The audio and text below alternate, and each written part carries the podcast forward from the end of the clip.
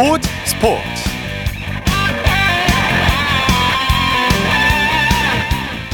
여러분 안녕하십니까? 아나운서 이창진입니다. 한국 수영의 르네상스를 연 황금 세대가 세계 수영 선수권 대회 단체전 사상 첫 메달을 수확했습니다. 한국 대표팀은 오늘 카타르 도하에서 열린 남자 계영 800m 단체전 결승에서 양재훈, 김우민, 이호준, 황선우 선수가 참가해 2위에 올랐는데요. 우리 선수들은 간발의 차로 중국에 우승을 내줬지만 한국 수영 사상 첫 세계 선수권 단체전 메달 획득이라는 아주 값진 성과를 거뒀습니다. 한국 수영은 이번 대회 금메달 2개와 은메달 1개, 동메달 2개로 역대 최고의 성과를 거뒀는데요. 잠시 후 토요 스포츠와에 대해서 자세한 소식 살펴보겠습니다. 토요일 스포츠 버스 먼저 축구 소식으로 시작합니다. 중앙일보의 김효경 기자입니다. 안녕하세요.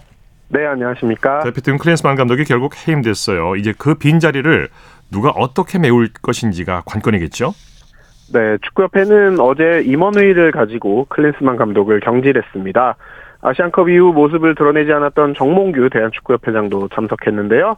정 회장은 축구협회와 자신에게 책임이 있다고 말을 했습니다. 예. 이번 회의에서는 클린스만 감독의 해임은 물론 차기 사령탑에 대한 논의도 이뤄졌습니다. 당장 3월에 태국과 두 차례 월드컵 2차 예선 경기가 있기 때문에 감독 선임을 서둘러야 하는 상황인데요. 전력강화위원회에서는 국내파 감독 중 임시 감독을 선임하는 방안도 나왔지만 예. 정몽규 회장은 마이클 밀러 강화위원장이 물러날 것이고 곧바로 새 감독을 뽑을 것이라고 말했습니다. 네. 이번에는 국내파 감독이 아무래도 가능성이 높아 보인다고 하죠. 네, 한 달 뒤 월드컵 예선이 열리는 만큼 국내 선수들에 대한 정보가 없는 외국인 감독을 영입하기는 쉽지 않습니다. 예. 자연스럽게 국내파 감독이 선임될 가능성이 높은데요. 울산 HD의 홍명보, FC 서울의 김기동, 제주 김학범 등 현직 K리그 감독들도 거론이 되고 있습니다. 그러나 김기동 감독이나 김학범 감독의 경우에는 이제 막 팀을 맡았기 때문에 현실적으로는 가능성이 낮고요. 홍명보 감독도 브라질 월드컵에서 대표팀을 지휘한 적이 있으나 지금 당장 또 팀을 떠나기는 쉽지 않아 보입니다. 예.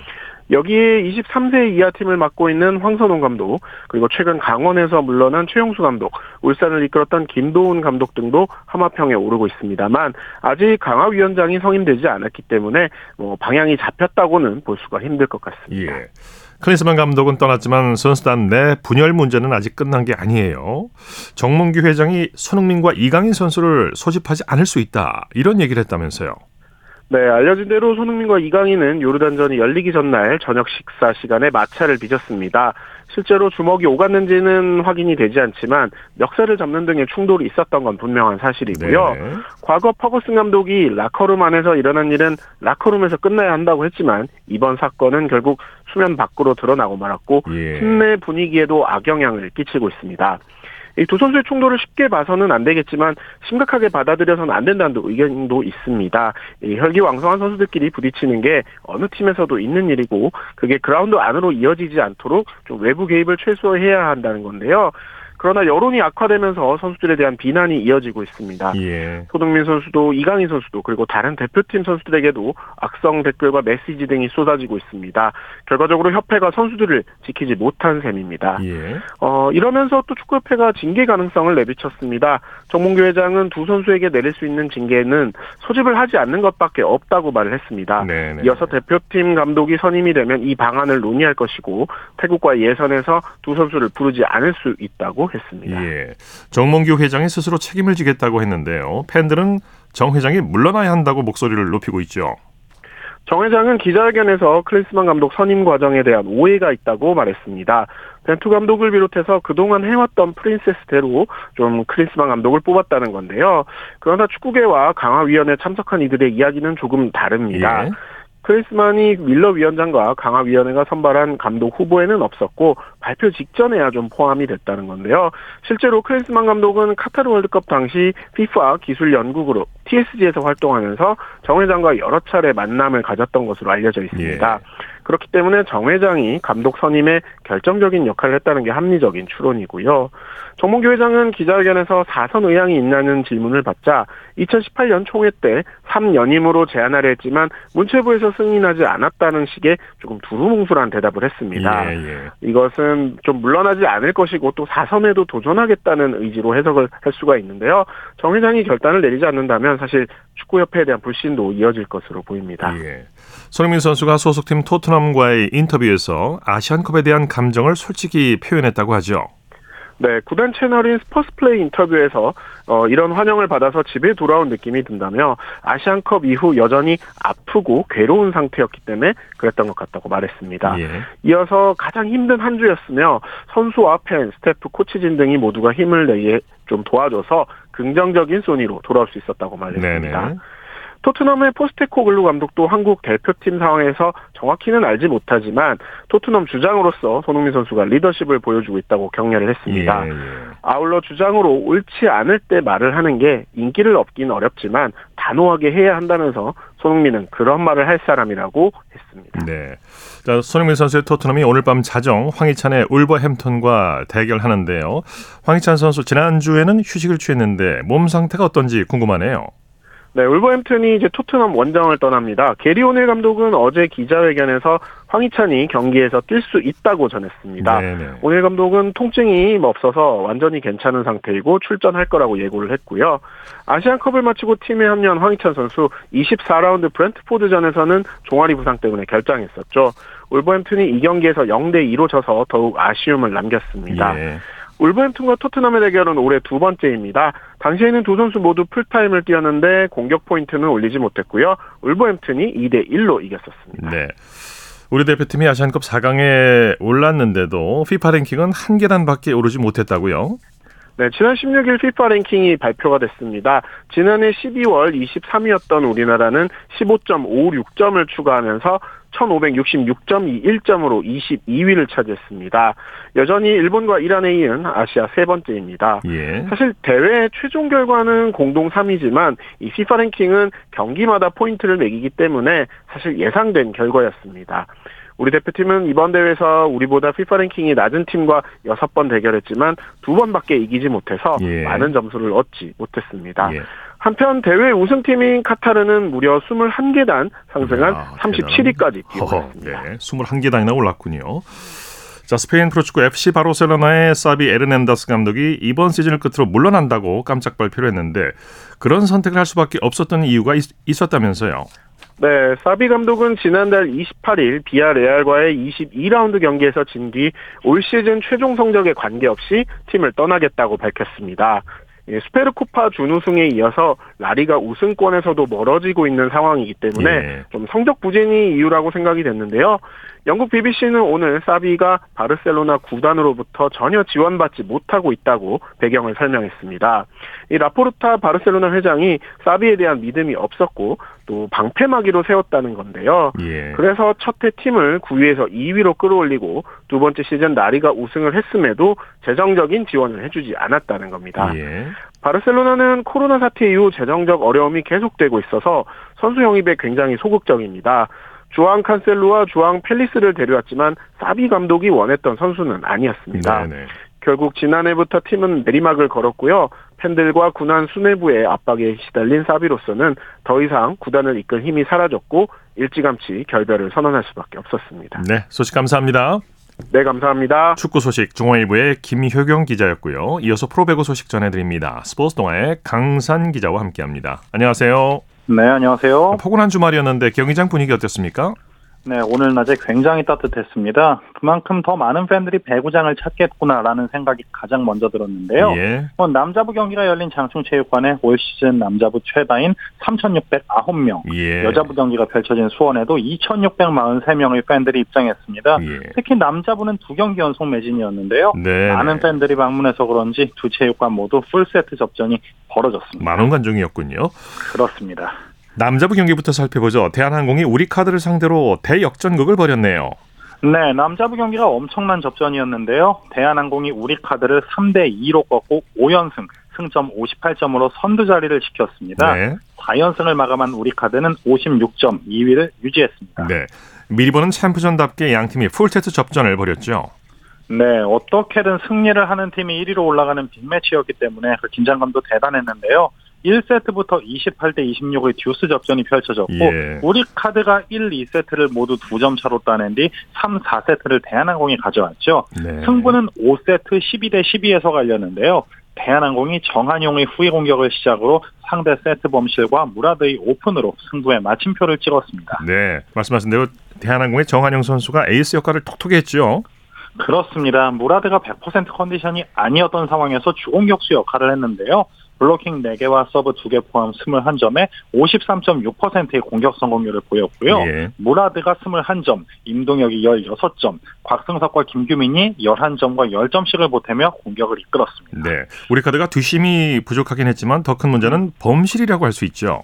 그렇습니다. 대한항공이 5세트에 한 개의 범실을 저지른 것과 대조된 부분, 우리 카드는 5세트에 4개의 범실을 저질렀는데요. 네. 그게 오늘 굉장히 뼈아팠죠. 아시아 쿼터 오타케 이세이가 양팀 최다인 25점을 올리는 등 굉장히 좋은 활약을 펼쳤지만 디테일에서 아쉬움을 남겼습니다. 네. 여자부 살펴보죠. 현대건설이 한국도로공사를 꺾었는데 이 경기 역시 풀세트였네요. 그렇습니다. 이 경기도 굉장한 접전이었는데요. 여자부 경기에선 현대건설이 도로공사를 3대 2로 꺾고 승점 67점, 2위 흥국생명과의 격차를 석점으로 벌렸습니다. 예, 이 경기 승부처가 어디였습니까? 5세트였죠. 1세트를 도로공사가 25대 19로 따낸 뒤에 4세트까지 한 세트씩 주고받는 양상이었죠. 네. 5세트도 뭐 4대 4, 그리고 7대 11에서 도로공사가 동점을 만들면서 굉장히 치열한 승부가 이어졌는데 14대 14 듀스에서 현대건설이 정지윤의 오픈에 이어 이다현이 배유나의 공격을 블로킹으로 차단하면서 승부를 결정지었습니다. 네, 위파위의 공백을 모마와 양효진 선수가 잘 메워줬죠. 아, 오늘 두 선수의 활약 대단했습니다. 모마가 28점을 올렸고요. 양효진은 서브와 블로킹을 3개씩 포함해 20넉점, 공격 예. 성공률이 60%에 달했습니다. 뭐 정지윤이 15점, 이다현이 10점을 보태면서 공격 루트를 넓힌 점도 주요했습니다. 네. 한국도로공사는 부키리치 선수가 맹활약했지만 역부족이었어요. 그렇습니다. 부키리치 선수는 오늘 37점에 53.7%의 공격 성공률을 보이면서 여느 팀 에이스와 견줘도 부족하지 않은 모습을 보였고요. 또 배윤아 선수도 16점을 올렸지만 팀 승리와 연결되지 못해서 아쉬움을 남겼습니다. 네. V리그 내일 경기 일정 관전 포인트 짚어주시죠. 네, 내일은 의정부에서 남자부 KB 손해보험과 OK금융그룹, 화성에서 여자부 IBK 기업은행과 GS칼텍스가 맞대결을 펼칩니다. OK금융그룹은 내일 경기 결과에 따라 다시 3위로 올라설 수 있는 만큼 최하위 KB손해보험을 상대로 승리를 따내겠다는 의지가 굉장히 강하고요. 여자부도 GS칼텍스와 기업은행 모두 플레이오프를 노리는 상황인 만큼 반드시 이겨야 하는 매치업이기에 치열한 한판 승부가 벌어질 전망입니다. 네, 소식 감사합니다. 고맙습니다. 프로배구 소식 스포츠 동아의 강산 기자였습니다.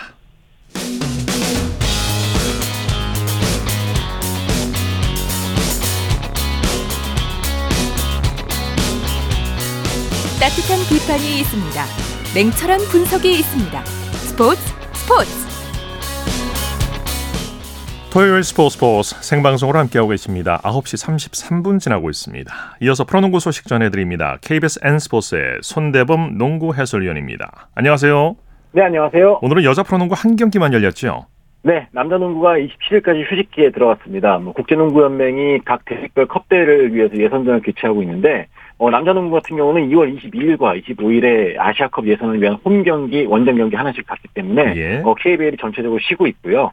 어, 여자농구는 오늘 창원에서 BNK와 신한은행이 만났습니다. 네. 원래 창원은 연고지가 아니었는데 이 BNK가 지난 시즌부터 본래 연고지인 부산 외에도 이 창원과 울산에서 대회를 개최하고 있거든요. 오늘 1년 만에 창원에서 오랜만에 경기를 가졌습니다. 네.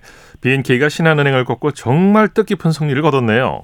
네, 처음 팬들 앞에서 또 의미 있는 승리를 거뒀는데요. 어, 신한은행을 상대로 73대 59로 이겼고요. 어, BNK가 덕분에 2024년 올해 첫 승과 함께 13연패에서 탈출했습니다. 예, 예. 반면에 신한은행은 어, 5위 자리를 좀 노, 벗어나지 못하고 있는데요. 4위 하나원큐와 두 경기 차로 벌어지면서 이 플레이오프 전망도 다소 어두워졌습니다. 예, BNK가 신한은행을 여유 있게 눌렀어요.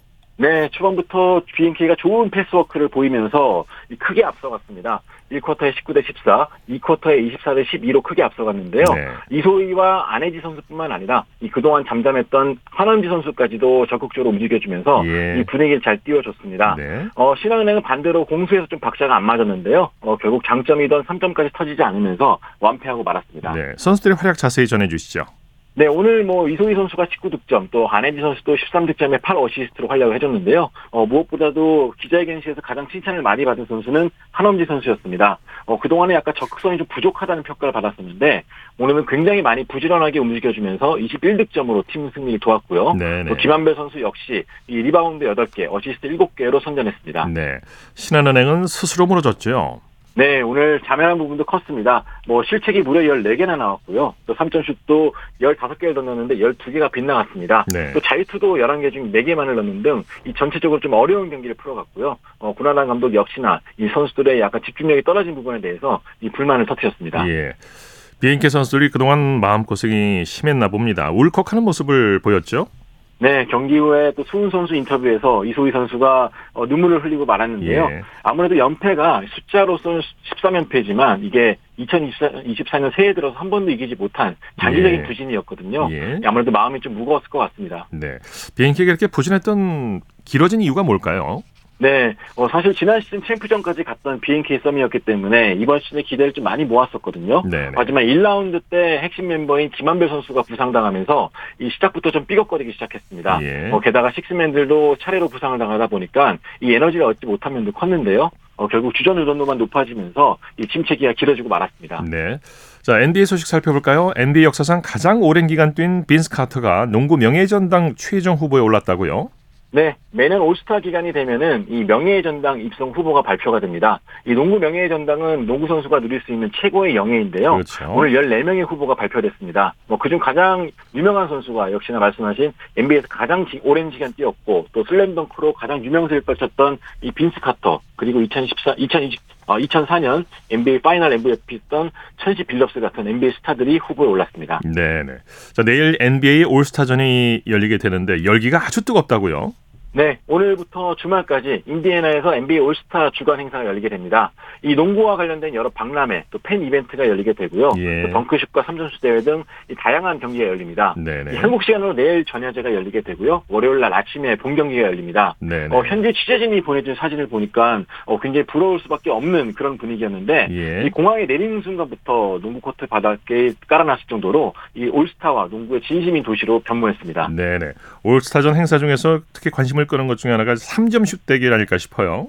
네, 그렇습니다. 이번 대회 역시나 많은 3점 슈터들이 나오면서 관심을 끌고 있는데 어, 그 중에서도 이 NBA 슈팅의 또 레전드라 할 수 있는 스테픈 커리 그리고 WNB 여자 프로농구의 3점 슛 여왕 이 사브리나 이오네스크 선수 간의 이 성대결이 상당히 관심을 예. 모으고 있습니다.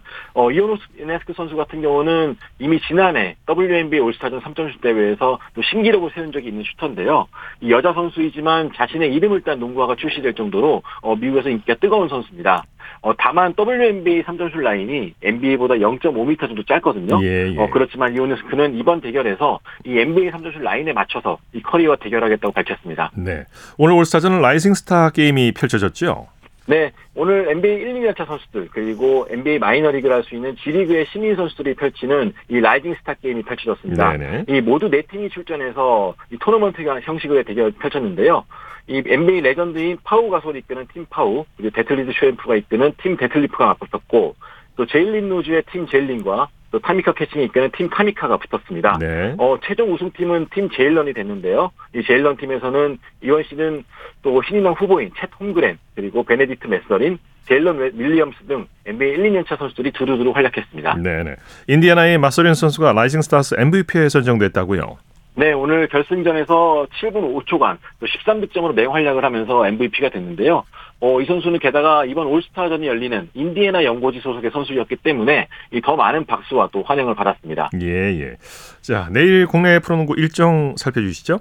네, 내일 여자 프로농구 한 경기만 열리게 됩니다. 여자 프로농구 3위와 4위 간의 대결인데요. 삼성생명과 하나원큐가 용인에서 맞붙게 됩니다.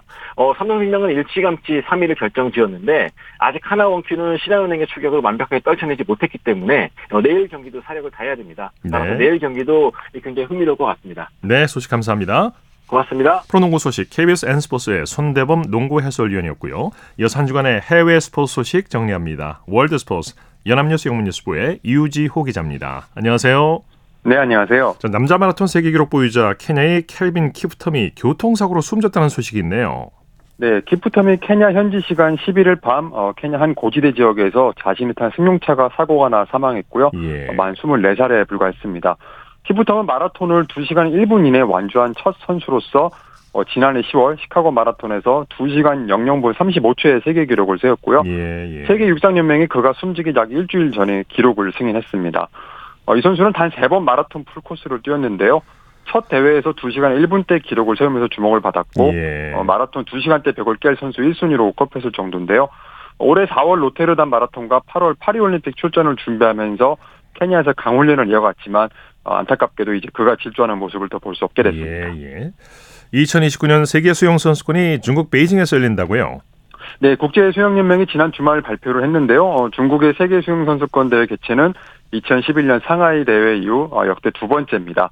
다이빙 세계 최강국이자 경영과 아티스틱 스위밍에서도 강, 아, 경쟁력을 보여주는 중국인데요. 어, 먼저 올해에만 또 세 번의 수영 국제대회를 열게 되는데요. 4월에는 아티스틱 스위밍 월드컵과 다이빙 월드컵, 또 10월에는 경영 월드컵을 열 예정입니다. 예. 어, 국제 수영연맹은 2001년 후쿠오카 대회부터 2년에 한 번씩 홀수 해 세계 선수권을 열었는데요.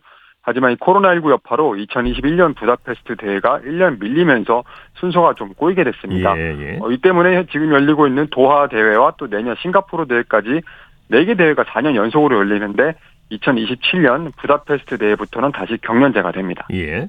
피겨 여왕 김연아의 전 지도자로 유명한 브라이언 오서 코치가 국제 빙상 경기연맹 평생 공로상을 받았다고요. 네, 오서 코치가 지난 월요일 스위스에서 열린 이 국제 빙상경기연맹 ISU 스케이팅 어워즈 시상식에서 평생 공로상 수상자로 선정이 선정이 됐습니다. 어, 피겨 스케이팅 무대에서 큰 성공과 인기를 얻고 또 후배들의 롤모델로 손꼽힌 이들에게 주는 상인데요. 오서 코치는 김연아 선수의 2010년 동계올림픽 금메달을 함께한 지도자로 유명한 유명하죠. 네. 어, 이 밖에 또 일본의 간판 스타 하뉴 유즈루의 동계올림픽 남자 싱글 2연패, 어, 2014년과 2018년 금메달을 함께했고요. 또 지난 2018년 평창 대회와 2022년 베이징 올림픽 때는 한국의 차준환 선수를 지도했습니다. 예. 어, 어 브라이언 오서 코치는 현역 시절에 84년과 88년 어, 2회 연속 남자 올림픽 싱글 금메달 은, 은메달을 땄고요. 또 87년 세계 선수권 우승을 차지한 캐나다 피겨의 전설입니다. 예. 어, 특히 84년 올림픽에선 남자 선수 최초로 올림픽에서 트리플 악셀 점프 착지에 성공하기도 했습니다. 네네. 캐나다 빙상연맹이 러시아 피겨 선수 카밀라 발리에바의 도핑 징계안에 항소하겠다고 밝혔네요. 네, 캐나다 연맹이 ISU의 2022 베이징 동계올림픽 피겨스케이팅 단체전 순위 조정에 관해 동의하지 않는다면서 항소 방침을, 방침을 발표했는데요. 예. ISU는 지난달 30일 발리에바가 도핑 방지 규정을 위반했다고 판정한 어, 국제 스포츠 중재재판소의 결정을 바탕으로 당시 베이징 대회 단체전 메달 순위를 조정한 바 있습니다. 어, 원래는 러시아가 1위, 또 미국, 일본, 캐나다가 뒤를 이었는데 러시아의 1위 자격이 박탈되면서 어, 미국과 일본, 캐나다가 각각 그대로 한 대가 한 단계씩 올라갈 것으로 예상이 됐었는데요. 예.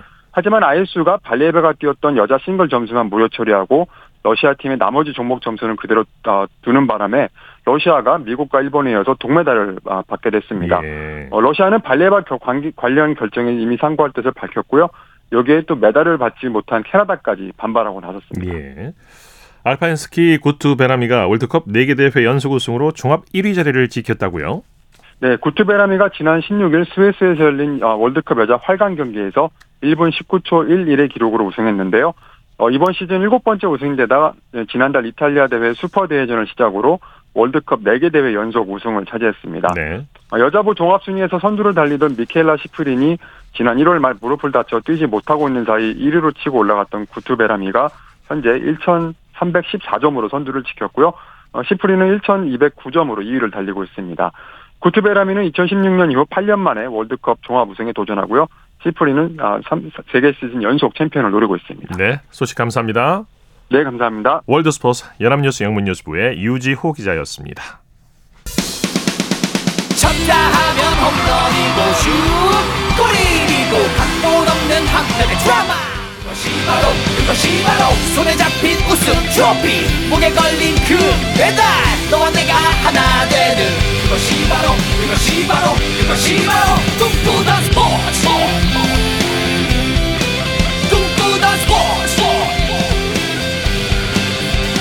스포츠 토요일 스포츠 스포츠 생방송으로 함께하고 계십니다. 9시 44분 지나고 있습니다. 이어서 스포츠 스타들의 활약상을 살펴보는 스포츠를 빛낸 영웅들 시간입니다. 정수진 리포터와 함께합니다. 어서 오십시오. 네, 안녕하세요. 오늘은 축구 얘기를 해주신다고요? 네, 2023 아시아 축구연맹 카타르 아시안컵은 끝났지만 여전히 다양한 이야기들이 나오고 있는데요. 그중에 한국과 말레이시아와의 경기도 포함되지 않을까 싶습니다. 예, 예. 한국과 말레이시아는 3대 3으로 이 무승부를 기록했는데요. 네.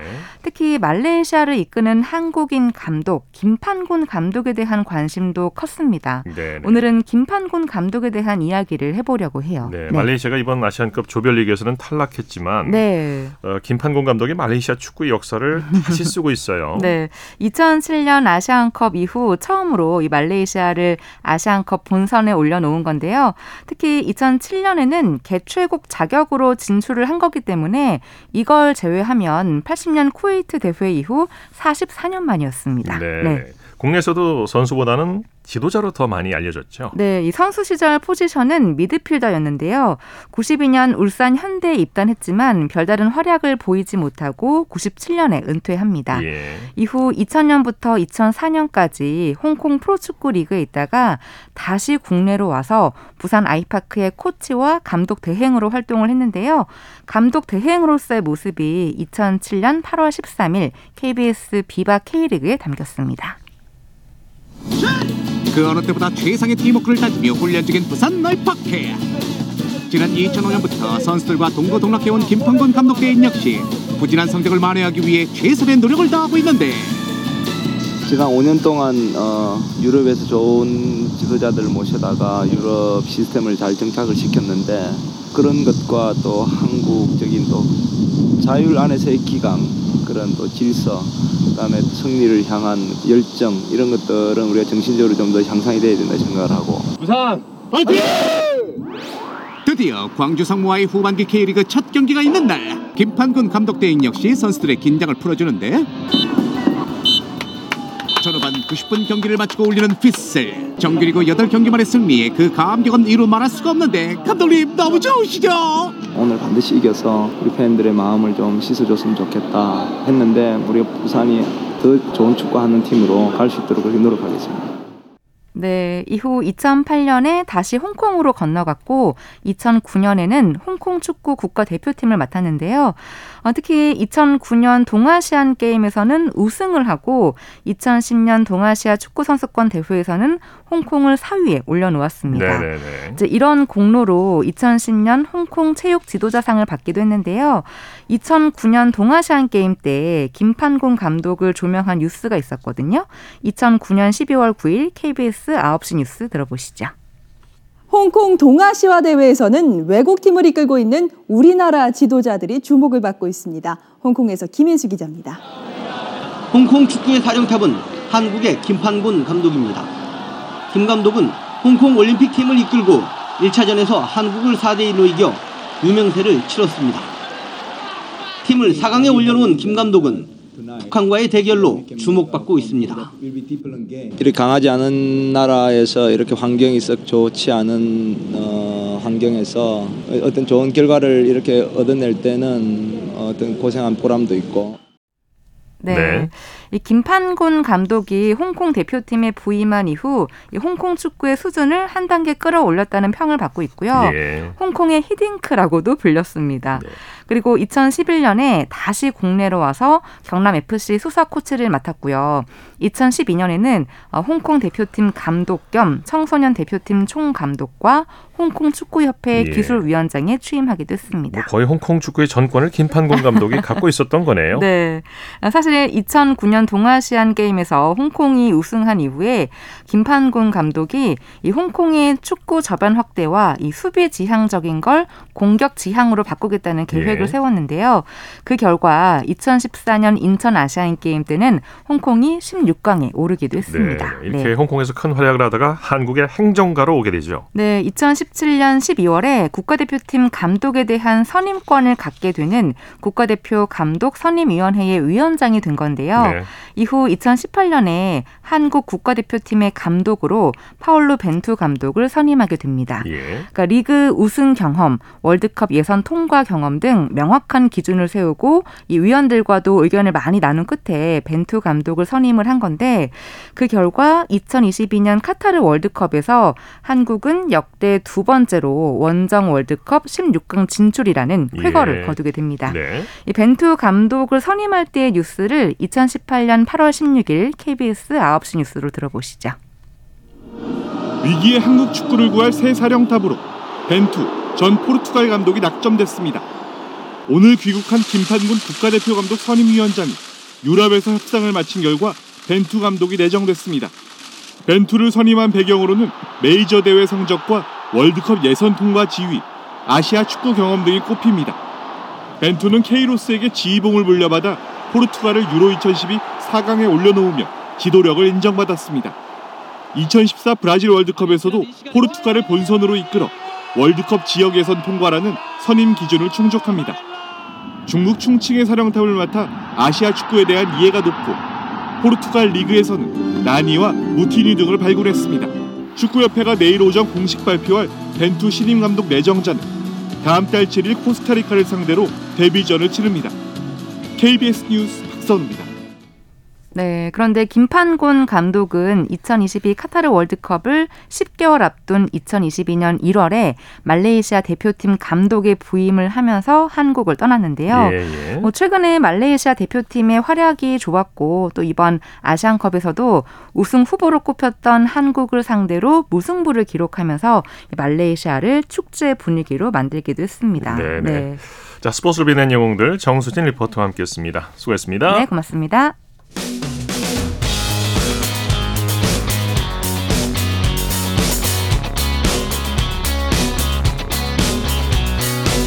따뜻한 비판이 있습니다. 냉철한 분석이 있습니다. 스포츠 스포츠 이어서 다양한 종목의 스포츠 소식을 전해드리는 토요 스포츠 와이드 시간입니다. 이혜리 리포터와 함께합니다. 어서 오십시오. 안녕하세요. 수영 얘기부터 해보죠. 남자 단체전 800m 계영에서 세계 선수권 역대 첫 단체전 메달을 목에 걸었죠. 네, 황선우와 김우민, 이호준과 양재훈이 팀을 이뤄서 우리나라 시간으로 오늘 이 카타르 도하에서 열린 2024 국제 수영 연맹 세계 선수권 대회 남자 계영 800m 결승에서 7분 01초 94로 2위에 올라 은메달 목에 걸었습니다. 네네. 이 개영 800m는 4명이 자유형으로 200m씩 헤엄을 쳐서 최종 순위를 가리는 그런 단체전 종목인데요. 전체 2위로 결승에 오른 우리나라는 5번 레인에서 경기를 치렀는데 마지막 레이스에서 중국을 거의 다 따라잡았지만 마지막 스퍼트가 다소 부족하면서 0.1초 차로 은메달 목에 걸었습니다. 간발의 차이였어요. 네, 우리나라 수영이 세계 선수권 단체전에서 메달을 딴 건 이번이 처음인데요. 더불어서 계영 800m 대표팀은 파리 올림픽 출전권도 얻게 됐습니다. 네 네. 오는 7월에 열리는 올림픽에 메달에 도전을 하게 되고요. 더불어 황선우는 우리나라 선수 중에서 역대 가장 많은 세계 수영 선수권 메달을 딴 선수가 됐습니다. 네. 어, 통산 4개 메달 수확했는데요. 이번 대회에서 우리나라 수영은 금메달 2개와 은메달 1개, 동메달 2개를 따내는 역대 최고 성과를 거뒀습니다. 예. 경영 중장거리 간판 김우민이 금메달을 땄죠. 박태현 네. 이후 13년 만이에요. 그렇습니다. 이 김우민이 우리나라 시간으로 지난 12일 월요일에 대회 남자 자유형 400m 결승에서 3분 42초 71의 기록으로 가장 먼저 터치패드를 찍었습니다. 예. 김우민의 성장 속도를 생각하면 오는 파리 올림픽까지 기록을 단축해서 메달을 노리는 것도 충분히 가능한데요. 네네. 김우민의 우승 소감 준비했습니다. 지난 12일 월요일 KBS 9시 뉴스입니다. 올림픽 준비를 이유로 세계적 선수들이 불참한 다른 종목과 달리 강자들이 대거 출전한 자유형 400m.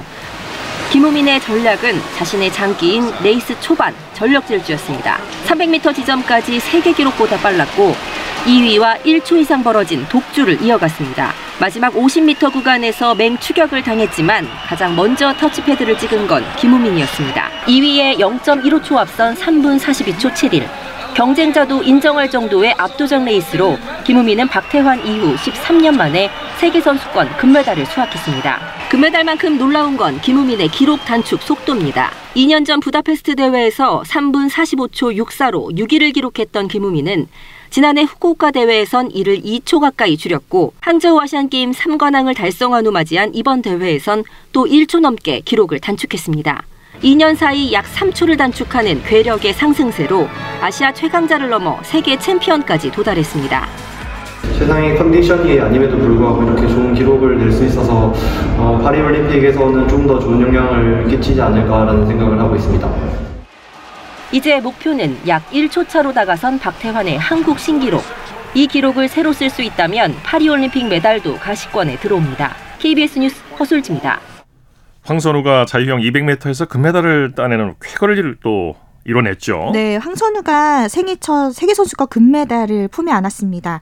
황선우는 우리나라 시간으로 지난 14일 수요일에 대회 경영 남자 자유형 200m 결승에서 1분 44초 75의 기록으로 1위를 차지했습니다. 예. 황선우 선수 우승 소감 들어볼 텐데요. 지난 14일 수요일 KBS 9시 뉴스입니다. 5번 레일에서 레이스를 펼친 황선우는 해조의 스타트를 끊었습니다. 출발 반응 속도 1위를 기록하며 초반부터 빠르게 치고 나갔습니다. 첫 50m에 이어 100m까지 선두로 앞서 나가며 금빛 전망을 밝혔습니다. 150m 구간에서 1위를 미국의 홉슨에게 내줬지만 마지막 50m에서 매서운 뒷심을 발휘했습니다. 혼신의 여경을 펼친 끝에 짜릿한 역전에 성공하며 금빛 레이스를 완성했습니다. 1분 44초 7호의 기록으로 금메달을 거머쥔 황선우는 주먹을 불끈지며 환호했습니다. 2022년 부다페스트 대회에서 은메달, 지난해 후쿠오카 대회에서 동메달을 따냈던 황선우는 이번 대회 금메달로 3회 연속 메달을 기록했습니다. 또 한국 선수 최초로 자유형 200m에서 금메달을 따내는 쾌거까지 이뤄냈습니다. 세계 정상급 수영 선수로 성장한 황선우는 오는 7월에 개막하는 파리올림픽에 대한 기대감도 높았습니다. 파리올림픽을 가기 위한 좋은 발판이 마련된 것 같아요. 남은 다섯 달들 준비하면 파리올림픽에서 좋은 모습 보여드릴 수 있을 것 같아요. 남자 자유형 400m의 김우민에 이어 황선우까지 금빛 경영을 펼치며 새로운 황금기를 맞이한 한국 수영. 역대 단일 세계 선수권 최초로 두 개 이상의 금메달을 따내는 성과를 올렸습니다. KBS 뉴스 사무림입니다.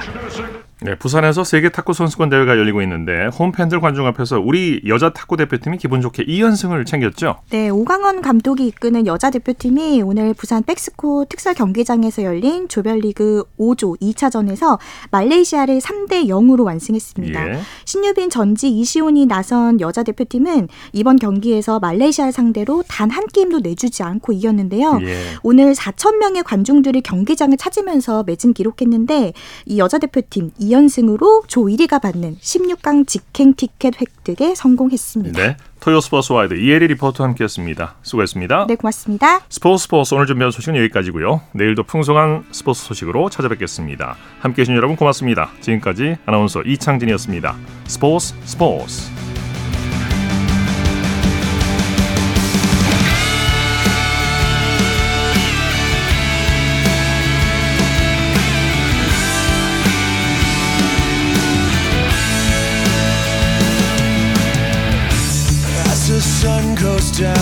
front of me